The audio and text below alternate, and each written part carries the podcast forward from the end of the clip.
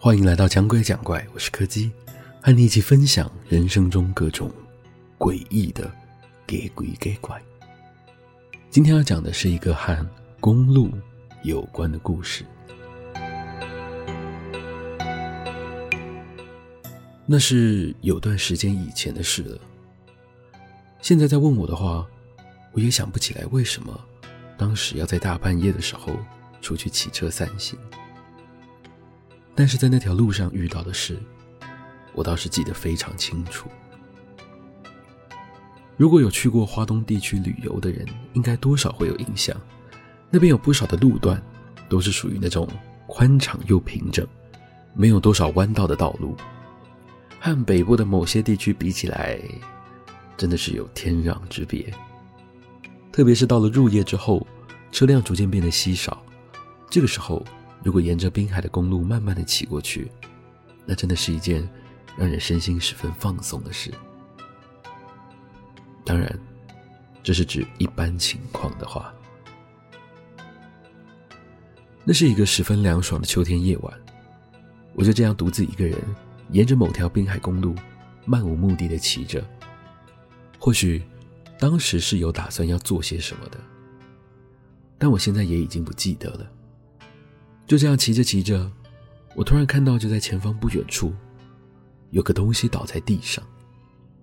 隔着一段距离，看得不是很清楚，但是那个影子看起来有点像人，而且是一个头很大的人。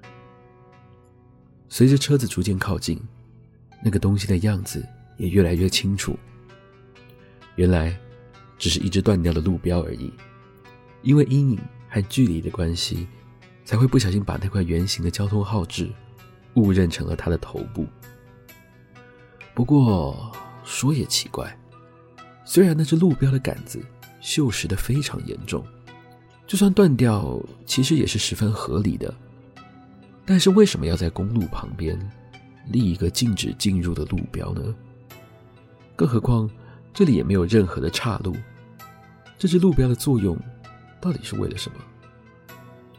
虽然我心里有点疑惑，但这毕竟不是什么多重要的事情，也就没有再多想太多。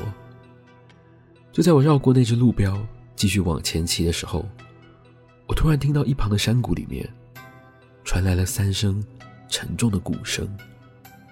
我隐约感觉到气氛好像有点不太对，毕竟一般的寺庙。应该不会选在这种大半夜的时候击鼓吧？更何况，在这种山谷里，真的会有寺庙吗？我一边思考着这件事，一边继续前进。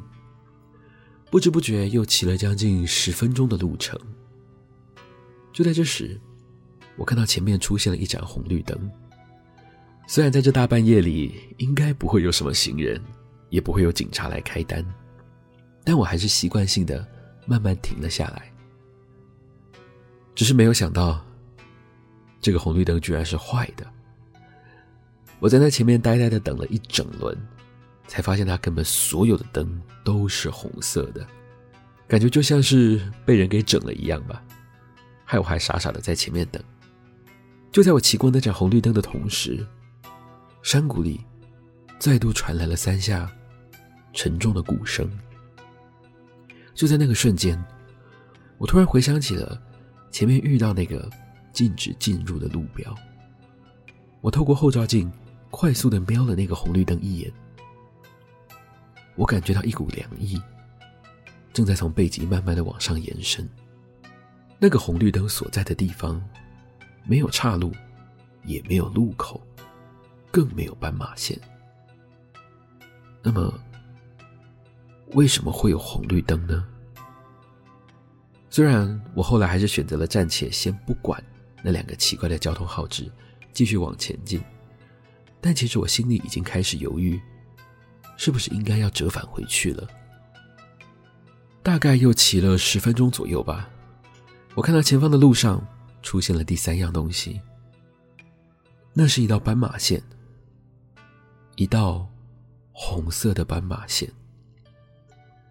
这一次，我百分之百确定，这个东西的出现绝对不正常了。我把车停在了斑马线前，原本只是想仔细的看一下这个斑马线到底是不是真的是红色的。我还特地用手摸了摸，确认它是不是被人给随便染色的。但是当我再次抬起头的时候，我看到在这条斑马线之后，整段滨海公路的路灯全部都是红色的。刚刚不是这个样子的。就在那个瞬间，我的恐惧达到了极限，将机车掉头之后就是一路猛冲，完全顾不得什么交通规则和车速限制。我只知道，要是我继续留在这条路上，一定会遇上某一种很不好的事情。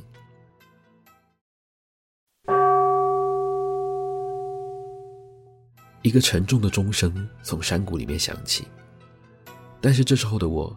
已经没有心力去思考它的来源是什么，它的意思又是什么了。我只想赶快回家。不知道过了多久，我好不容易骑到了市区，回到了自己家里。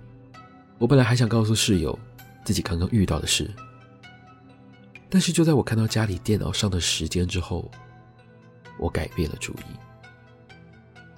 我还记得我出门的时候。是凌晨的十二点半，但是现在时钟上面显示的数字是十二点四十五分。这时候我突然发现，我没有办法回想起自己是怎么骑到那条公路上的，我也不知道自己为什么要在大半夜的时候骑到那里去，我全部都不记得了。